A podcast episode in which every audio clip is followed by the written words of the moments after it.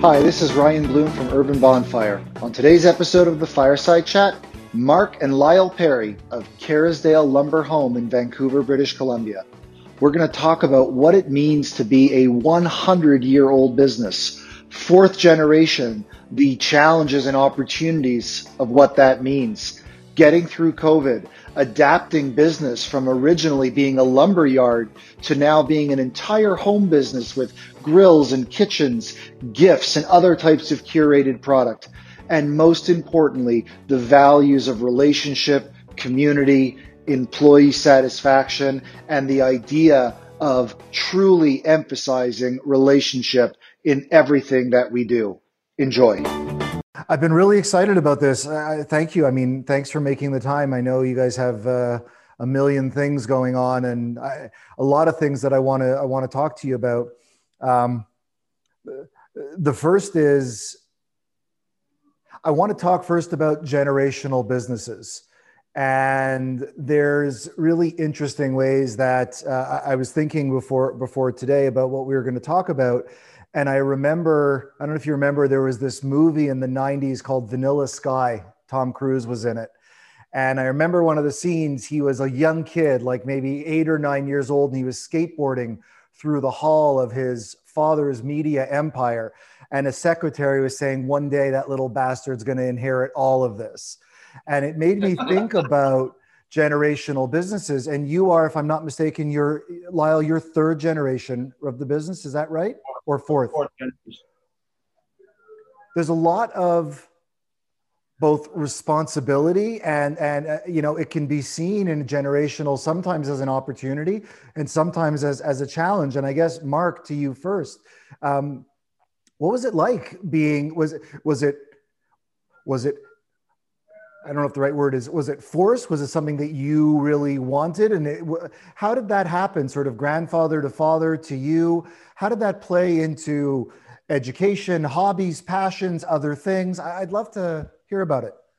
Yeah, well, okay. So um, it was sort of a foregone conclusion. I was uh, the oldest child. Uh, I had two younger sisters. Um, this was an industry that wasn't um, wasn't an industry for for women back then. You know, it was just that's not, not something they did. So nobody even considered my sisters to be involved. Um, I was terrible at school. Um, you know, managed to get through uh, high school and and then sort of had trouble sort of finding my way. And so I just ended up landing here. I I I worked part time my whole life, and um, and then I just you know ended up starting working here, and um, it was a it was good and bad. You know, it was a bit of a struggle. My dad and I clashed a bit, um, and, but uh, I've, I w- I'm so lucky to have had this opportunity. It's uh, it's worked out so well. Um, and yeah. I know you're now, I, I, think you're about a year or two away from 100 years on the Kerrisdale lumber uh, name. And now, really, Lyle, with you having now, I believe, taken this, this lead, this lead role as the fourth generation, uh, what does it mean to you? 100 years? I mean, you don't hear that about a lot of, of businesses that have reached 100 years and, uh, you know, what's that like for you? The the the excitement, the response, nervous butterflies. I mean, what's that like for you? Yeah, well, I'm I'm a nostalgic person, so uh, I really love the idea of carrying forward the tradition of the business, um, uh, regardless of it being in the Perry family or not. Um, but the idea of Kerrisdale lumber, you know, spanning all these different times in modern history and surviving is something that like is a cause that I am really proud to represent. Um, yeah. There's a certain amount of pressure. Uh, I think Mark felt it as well. Um, like the, uh, the you know, you don't don't screw it up on your watch kind of pressure. But um, I really view I really view it as a challenge. It's something I'm, I'm very proud of. And, um, uh, like my grandfather, he still uh, well, you know, before COVID, he would still come into business all the time and check on things. And I like the idea of um, you know maybe me me being that guy at some point in my life too yeah. it's a real honor. We are, by the way, 100 years old this year. Um, this, I'm sorry. This is started in 1921. Um, okay. And you know, you've heard that shirt sleeves to shirt sleeves in three generations. So that was me, um, and it almost happened uh, back in the the late 80s, early 90s. You know, uh, economy was really on the ropes, and we had um, big box hardware stores coming into our, our, our market. There was a big, great big uh, a shootout amongst some of the other big guys in town, and we were caught in crossfire. Um, yeah, we almost shut it down, but uh, I asked for a few more years, and it worked. So um, it's and it's worked extremely well. Yeah. It's a great lead into something that I wanted to. I, I guess it, it's it's less of a question and more um, me sharing my my experience of of relationship with you, and and I think that from what I have seen in the maybe half a dozen times that I have visited you at different times over the last few years, I, I've noticed certain things that, um, in many ways, I don't know if they necessarily protect from competition, but there are certainly reminders of some really interesting principles. And, and I'll, if I can, I'll, I'll share with you uh, what I mean.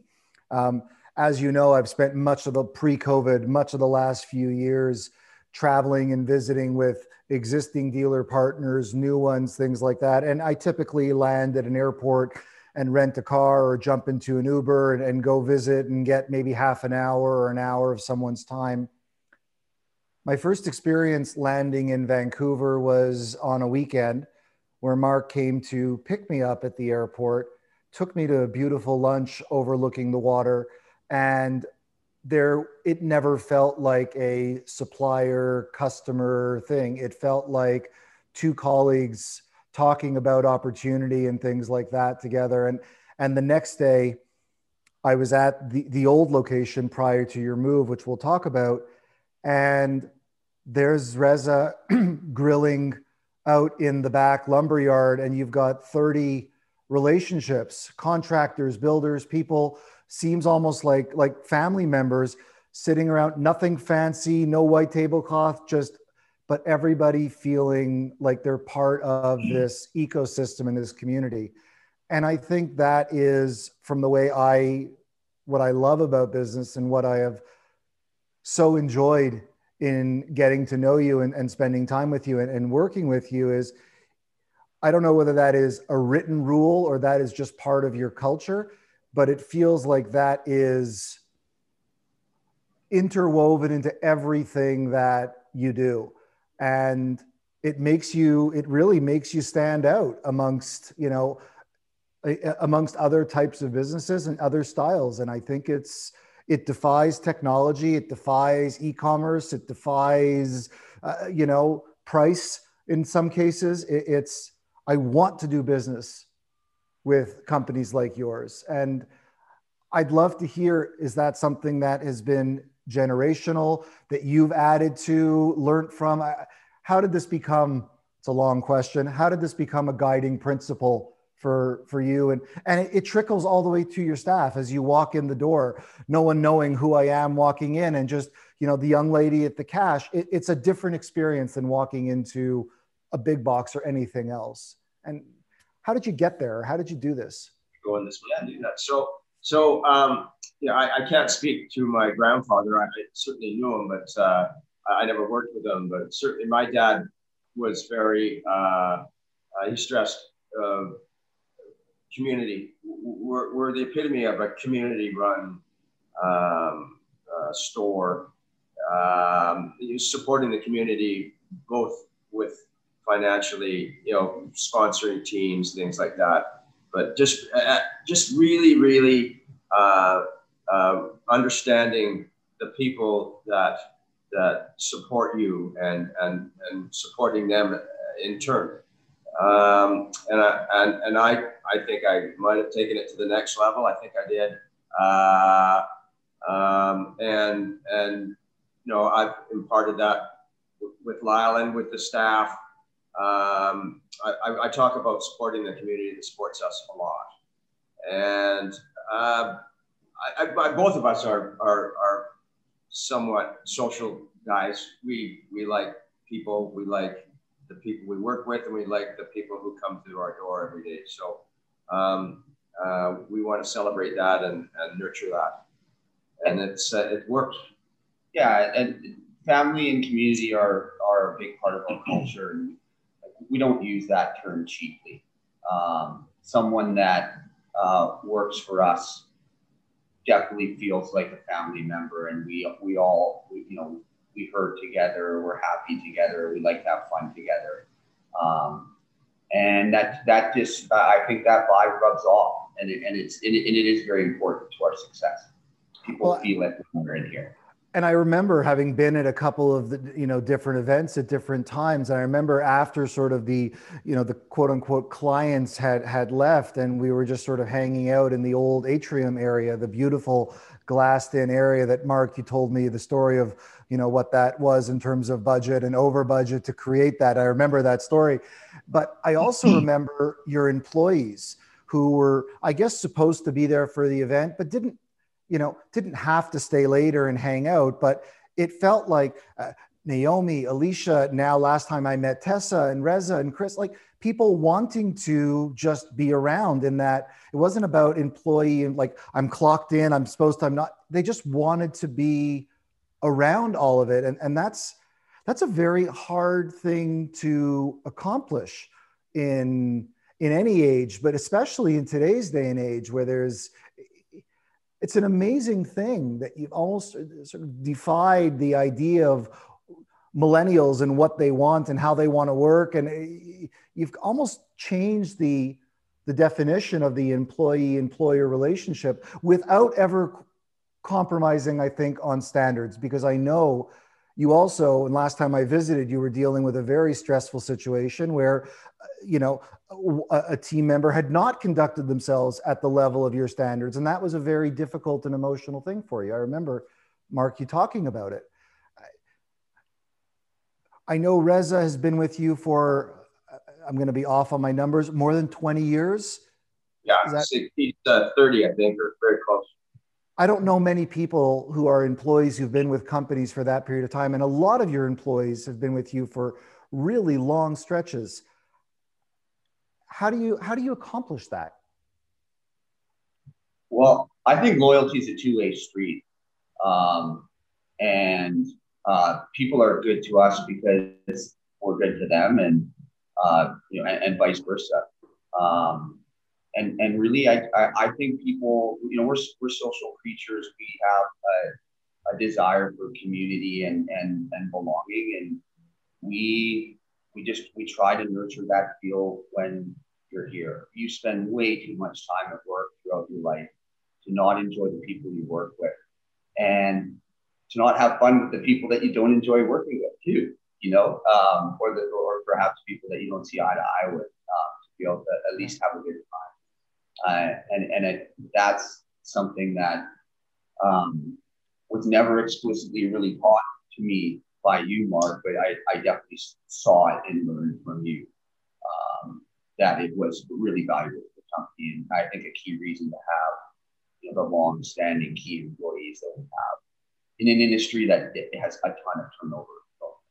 When, when we interview people, um, we uh, we really are uh, focused a lot on uh, is this person a cultural fit, and we try and elicit um, reactions and and in, by you you know you know using uh, tricky questions uh, to uh, try and get to the bottom of that. And you know, we talk about smiling. You know, like you know, uh, a lot of people are uptight when they get interviewed for yeah. a job, so we try and you know get them uh, get them out of that and, and, make them feel relaxed, and then see how they react. And yeah. Uh, it's it, it, it generally works. It's not you know some people control fool you.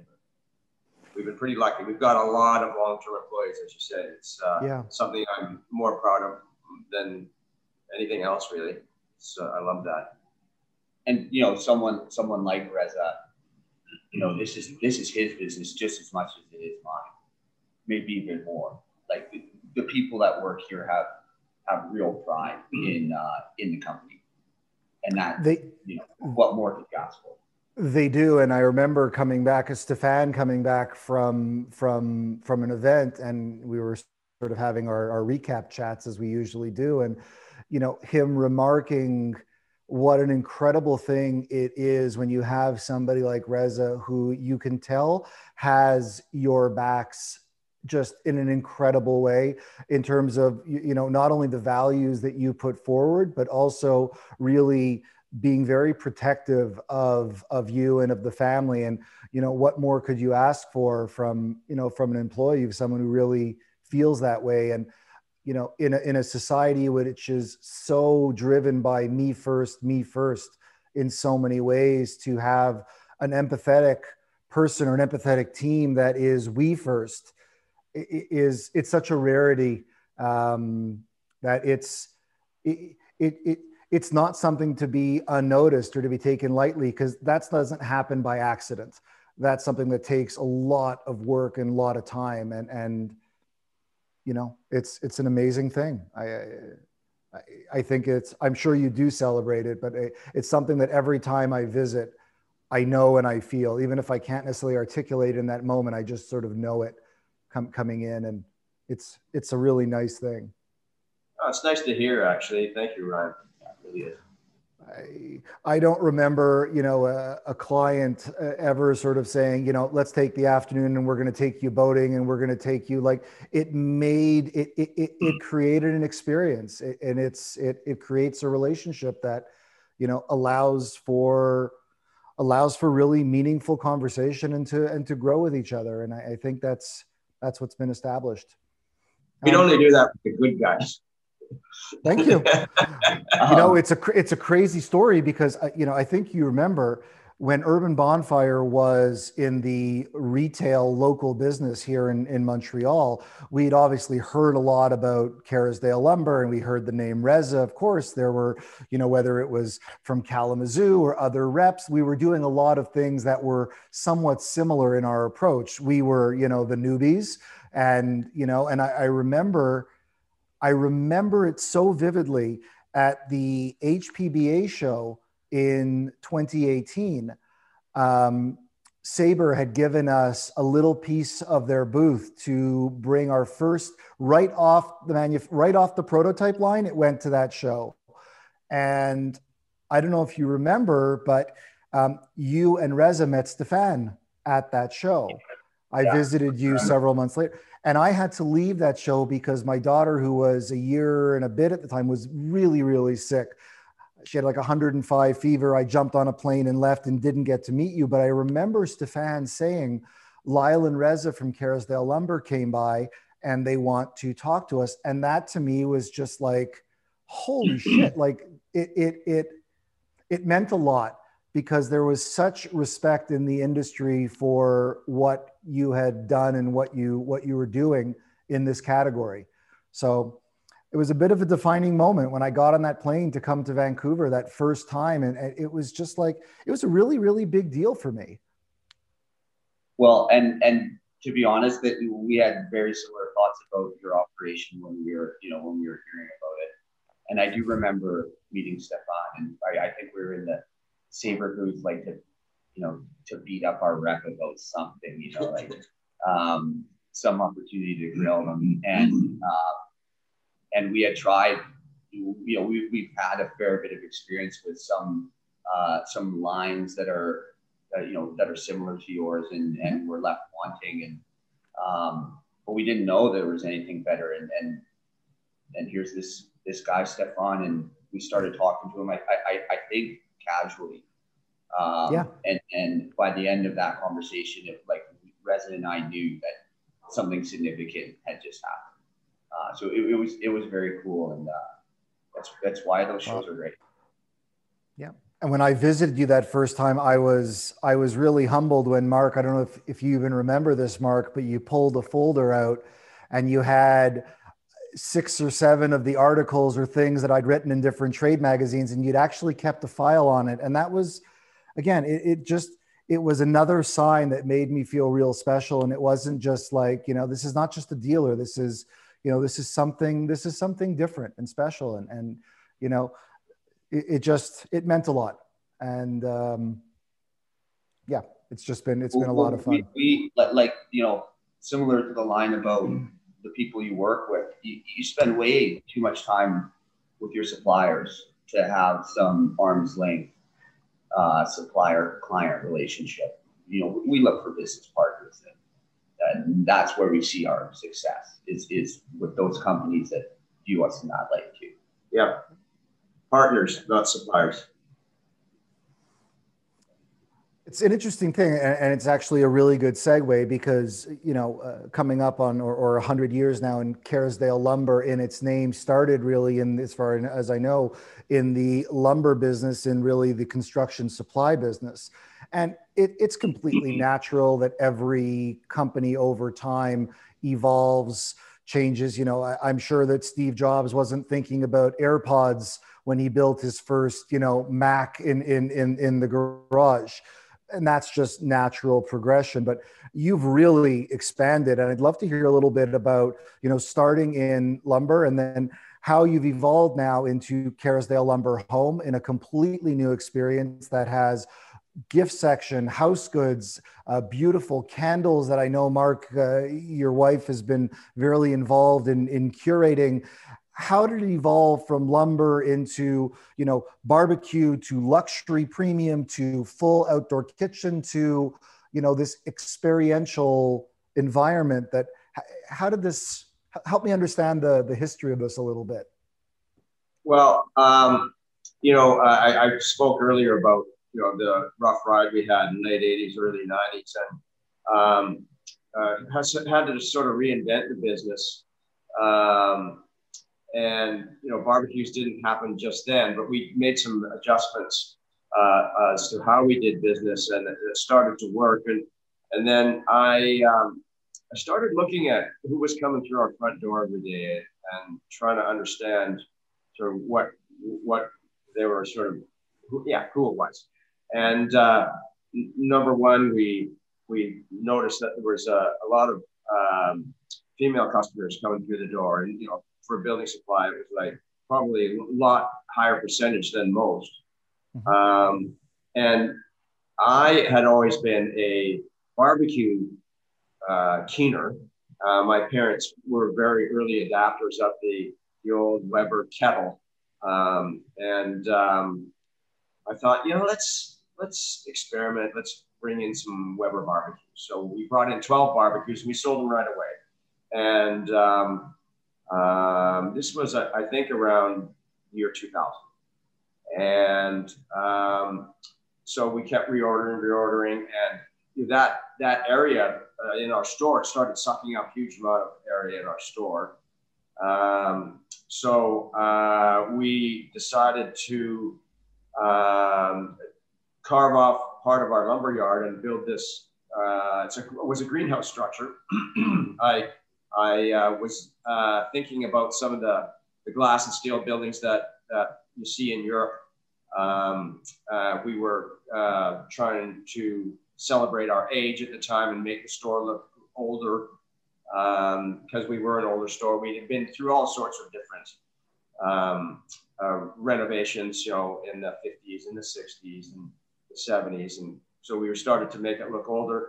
And uh, so we built this greenhouse structure. And um, at this around about the same time, we started going to the HPBA show. And we, uh, Reza and I sat in on a seminar where there was a fellow who uh, he didn't sell any barbecues on carts. It was all built in. And uh, he talked about, you know, how, how it was really booming down in the southern states and even in on the eastern seaboard where the weather was way colder than here. And, sure. and we looked at ourselves and said, wait a minute, if they can be doing that there, we should be able to do that in Vancouver, no problem. So we built some kitchen vignettes and uh, started engaging contractors and designers and, and um, started growing that outdoor kitchen business, not at the expense of grills on carts. Mm-hmm. Um, but uh, uh, as an as an addition to that, and that that part of the business is is where we're seeing some significant growth now. Uh, it's taken a little bit longer, but we are lucky up here in Canada to have uh, somewhat accurate uh, crystal ball uh, watching what goes on in the United States, and and so we just followed that, and and it's and we were very early adopters, and uh, it's really paying off.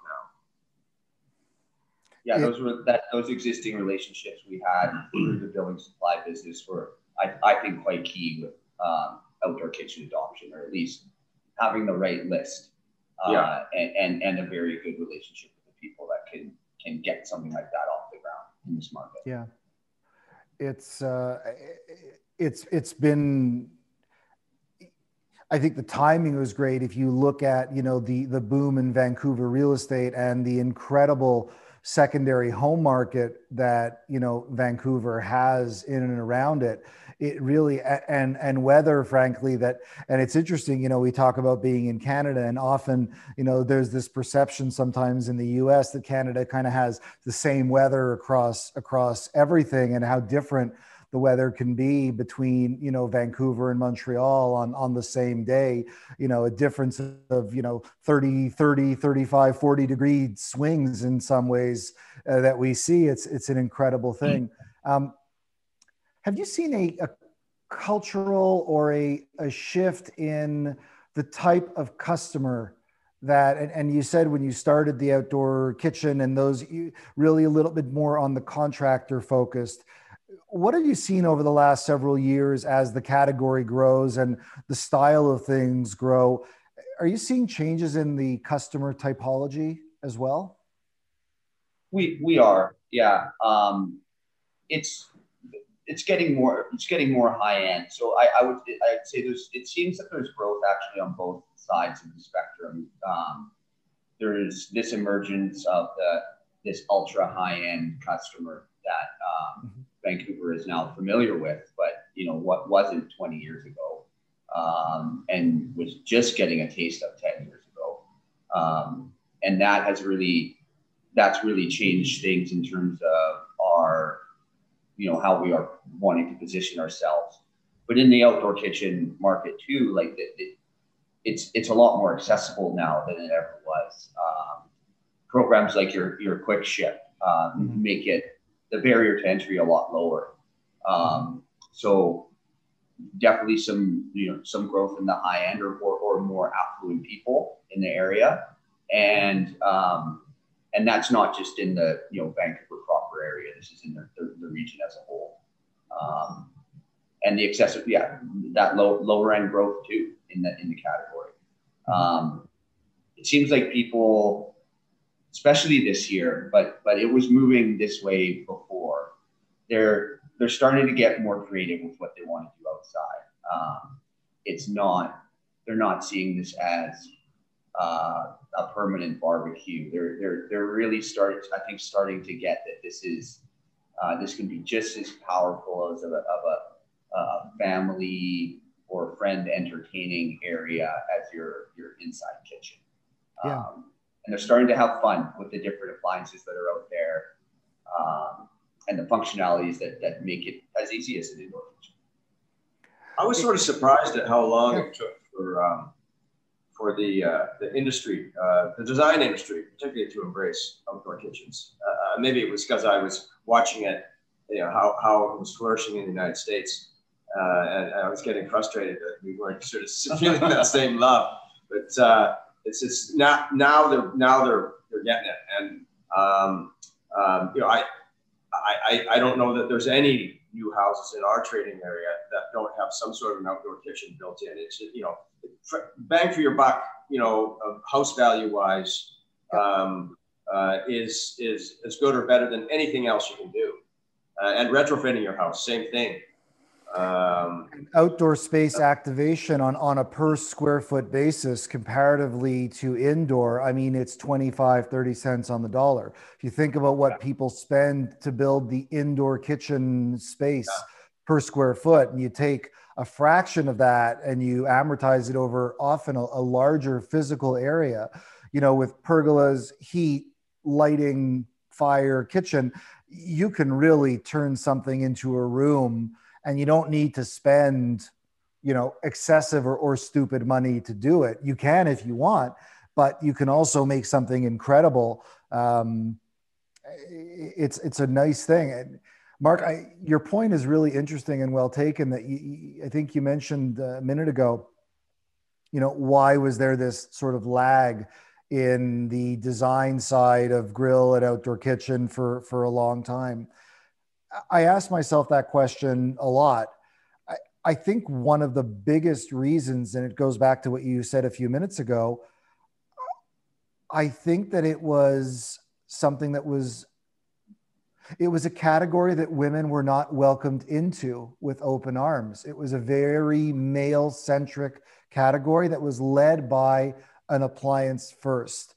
Unlike the indoor cooking, which is led, you know, you've heard my spiel. I'm not going to bore you, but where where it's a completely different consumer experience historically, indoor versus outdoor. And I think that's been one of the reasons why it didn't take off for so long but now why it is on this like hockey stick like curve is because it's aligned with the fact that women make 80% of familial buying decisions and now they're being welcomed into this category where historically they were not yeah. so i think those two things are are are big factors in this yeah and and, and people are starting to it, there's a not really keeping up with the Joneses, but there's there's like a there's a critical mass of outdoor kitchens out there right now mm-hmm. where a lot of people are exposed to them, not in the last year. Um, but no, like uh, yeah, a lot of people are visiting their friends with these things and getting a taste of um, what outdoor living can be. I know we spend more time in our indoor kitchens, but nothing feels like that that feeling when you're outside and the weather's nice and um, you have family and friends around, and you know, the food and the drinks are flowing. It's just it's um, it's a, a very magical thing, very very magical. Well, hopefully, COVID uh, sooner than later is uh, a thing of the past, and uh, that starts again. Um, it brings me to wanting to chat with you about COVID, and and you know, you were already in the midst of a move from a location that you were at for, if my math is right, ninety nine years. Yeah to moving to a new location, the challenges of construction, permitting, build outs, the, the, costs, the headaches, the challenges that come with that. And uh, again, to I can't not mention speaking to the relationship and the character as you were in the planning stage of your outdoor department. Mark, you get on a red eye flight from Vancouver. You fly overnight to basically come to Montreal for a few hour meeting with Stefan and I, a dinner. You sleep in your hotel and you get back on a flight the next morning. You basically spend as much time in the air as you did in Montreal, but you made the trip to, it sounded like just to see and explore and want to learn and know everything you could. Again, completely an anomaly in the way most clients do things. And, and I need to point out that it was really, it was special and it just, it just demonstrates your your commitment to doing things as well as you possibly can. Um, and then you get hit with COVID literally as you're in the middle of this move or just wrapping it up.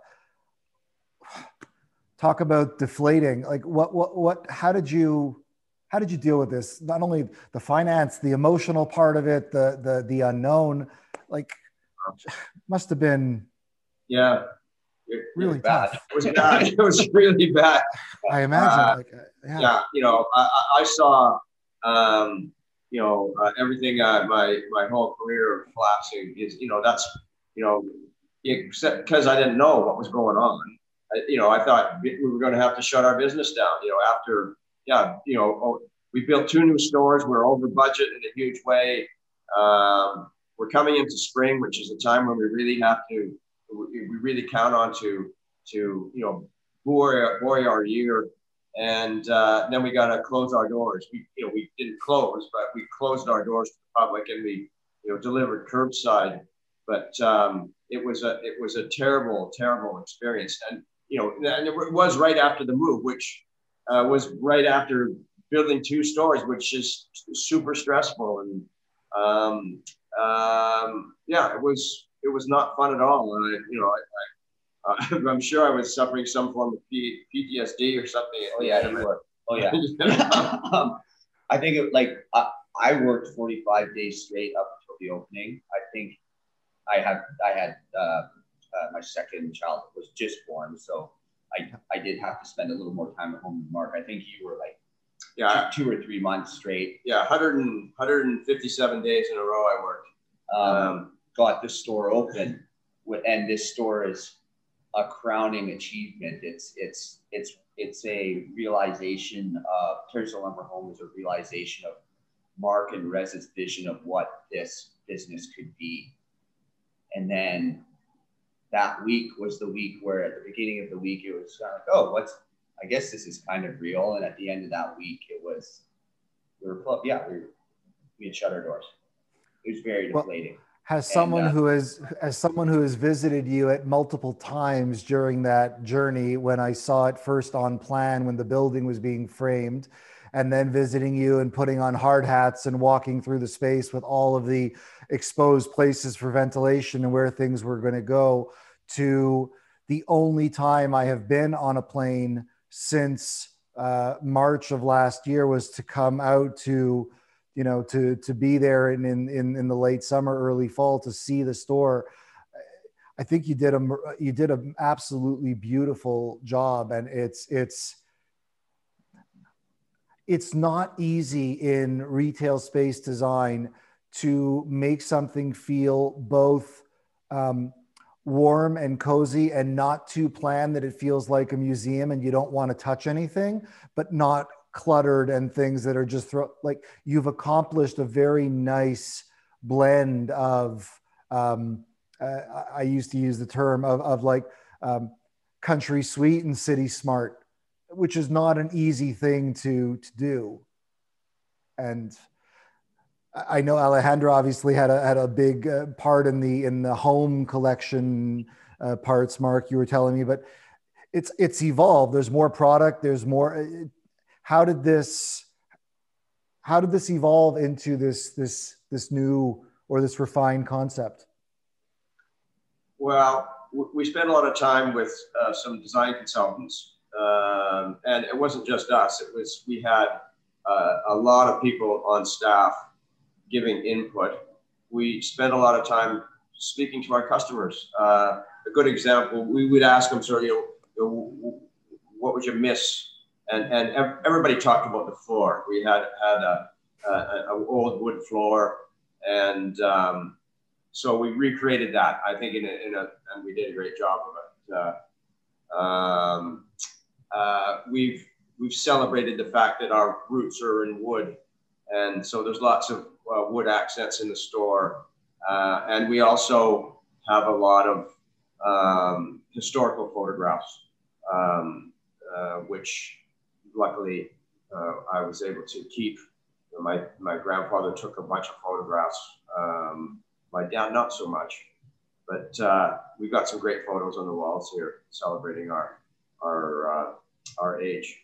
I, I remember remarking in the kitchen design department on the screen, you have these beautiful historic photos that are on a streaming thing. And, and I remember when I was there noticing those and how much they, in a, in a subtle way reinforce the story and reinforce the sort of that history in the community that you you talked about earlier. Yeah we didn't want to have that lost on our uh, on our uh, our customers and and uh, community that we're we're serving. You know I, I one thing that's often not spoken about in a new build is i mean like we also brought we brought over all of our people. Um, uh, it wasn't there wasn't some big job fair, um, you know, to this new store.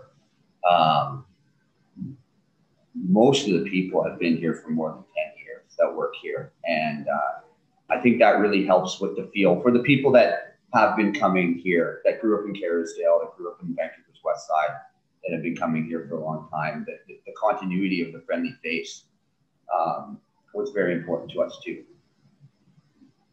and that yeah the floors that was a um, we really had to fight for them with the designers and the and the builder because it's um, the, the idea of putting fir floors in a modern retail space is um, uh, not common let's just yes. say yeah but it's uh, not common i think is good. Those are the sort of those are the parts and the pieces that people really they remember whether they can articulate it and they or it's or it's in the subconscious it's what reinforces those types of things. I think uh, it was it's just it was it's so bright and colorful and i just i really even when i was there i spent a, good hour just exploring the store as if i was a uh, as if i was a customer um, and really enjoyed the experience. There's a lot of really, really fun and thoughtful product that you've brought in. It's it's it's a fun place to be.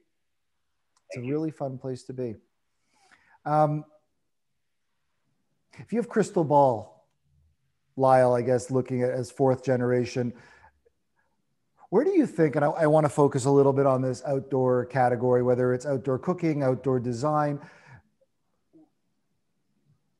most industry experts say we're just scratching the surface. We're literally just getting started. This thing has the the upswing possibility because there is such an historic lag, even in extremely wealthy areas and homes.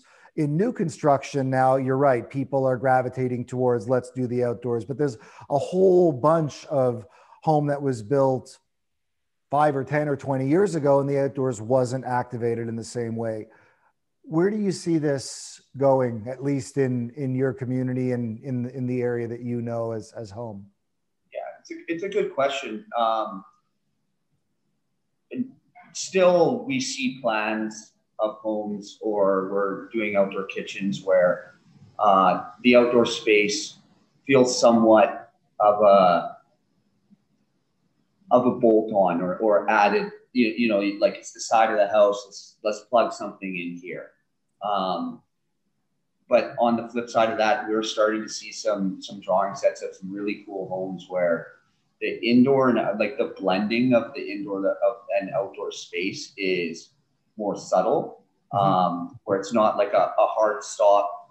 now we're in the exterior, um, so a lot more uh, covered features, um, uh, extended roof lines that allow uh, covered outdoor space because it does rain in Vancouver um, that could be used year round. So I, I, I, think it's getting a little more intentional. Um, and some architects have really embraced it and, and uh, it, yeah, like, like more of a continuity of, from the, you know, the indoor to the outdoor space, less of yeah. a, less of a hard stop.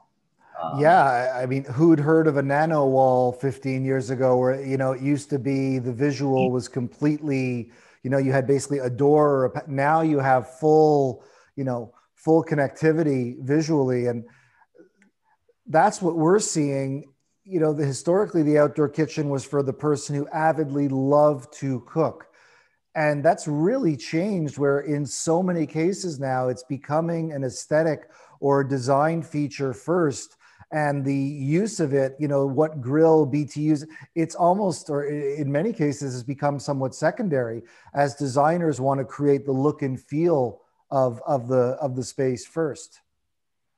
It's really, it's a real shift because 10 years ago, if you had an outdoor kitchen, it was most likely because you just love to cook outdoors. It wasn't so much about the aesthetic. Yeah. Yeah. And, and, and it's, I mean, it's, it's great. The more, um, yeah, the, it's it's like taking away a, const- a, design constraint. I think. Yeah. It really. Yeah. Amazing. Or maybe one that didn't exist. I, I, look, I think it's constantly evolving, and I think the more that designers who historically didn't touch the outdoors now do it and want to put their design emblem or their mark on the total project, that just that in of itself, I think, is a huge driver for the future. It's just yeah. going to be a really different thing. It's exciting. I think we're, I think we are in a very exciting industry that's really just sort of coming into itself in terms of what's possible. It's, uh, it's yeah, really. I agree. I, yeah, I think that you th- thanks to uh, thanks to COVID, you know, you know, um, people have really, uh, really appreciated their their homes, and I don't see this slowing down at all. I think that uh, the it, has been set now Uh, sure, people are going to start traveling again when they're able to, but I don't think at the extent that they they have in the past. And um, having a a home where it's really really nice to hang out in your backyard uh, is is much more important, and that our growth opportunities in this industry are absolutely off the dial. It's I, not. It, it, doesn't seem to be constrained to a yard thing too. Like we're we're seeing a lot of growth in the multifamily side of things too. oh, right, right. And uh, yeah, so it, and, and and there's there's lots of that going on in Vancouver. For so sure. people want to be outside. Where the most fun and the best memories are often created. You know, when we were having the uh, the little back uh, the party I referred to earlier with your contractor clients if that had been an indoor environment, it would have had a different chemistry and experience to it. There's uh. something about being outdoors that is just freeing and and more fun, and it's just it's just different. So, um, yeah. I want to thank you both for not only for your time. Uh, I really appreciate it, but. Uh, I think I've told you this, but you know, even uh, to say it kind of publicly, um, the partnership with Kerrisdale Lumber and your team has been, if not the one of the great drivers of our business. You've pushed us to be better. You've called us on things that needed to be improved. Um, and we're a better company. We have better products because of it. And uh, I don't take that lightly. And um, it, this will always be one of the relationships that will, you know, in our foundation that um, I look to in terms of where we are today. You guys play a big part in it, and uh, I thank you for it in a in a huge, huge way. Thank, thank you, Ryan, thank you, Ryan. And, and, and, right back at you. Um, Thanks. You, you you've done great things for our business too. You have. You're a, you're a visionary, and uh, yeah, yeah, you've helped us a lot, and uh, I so look forward to our um, the rest of our business careers together. I can't wait to have you guys to Montreal for more than 12 hours or uh, to come back and visit you soon. I hope, I hope uh, sooner than later. Um, we'll sign off. Please uh, extend my very best to, uh, to Reza, to Naomi, to Tessa, to Chris, to Alejandra, to, to your teams. Um, please continued health, safety, uh, success, and uh, hopefully next time I see you, it's not through uh, through a video screen. It's uh, we can go yeah. get a bowl of we can go get a bowl of ramen together. Hopefully soon. Okay. Thanks so much for the time. Be well. bye bye. Bye bye. Bye now. Thanks for listening to today's episode of the Fireside Chat with Mark and Lyle Perry of Kerrisdale Lumber Home. I hope you were able to hear and feel as much as I do how important these people have been to me, to Urban Bonfire, because we have been growing together as true partners. Their respect, their support, their feedback, and treating us like friends and family and not like just a supplier has meant everything to us as we've grown Urban Bonfire over the last few years. It is an honor and a pleasure to call them friends clients, and colleagues. Thanks for listening. Please subscribe to the Fireside Chat on Apple, on Spotify, or on Google, or wherever you get your podcast. Follow us on Instagram, on LinkedIn at Urban Bonfire, and track us on YouTube. And thanks for listening.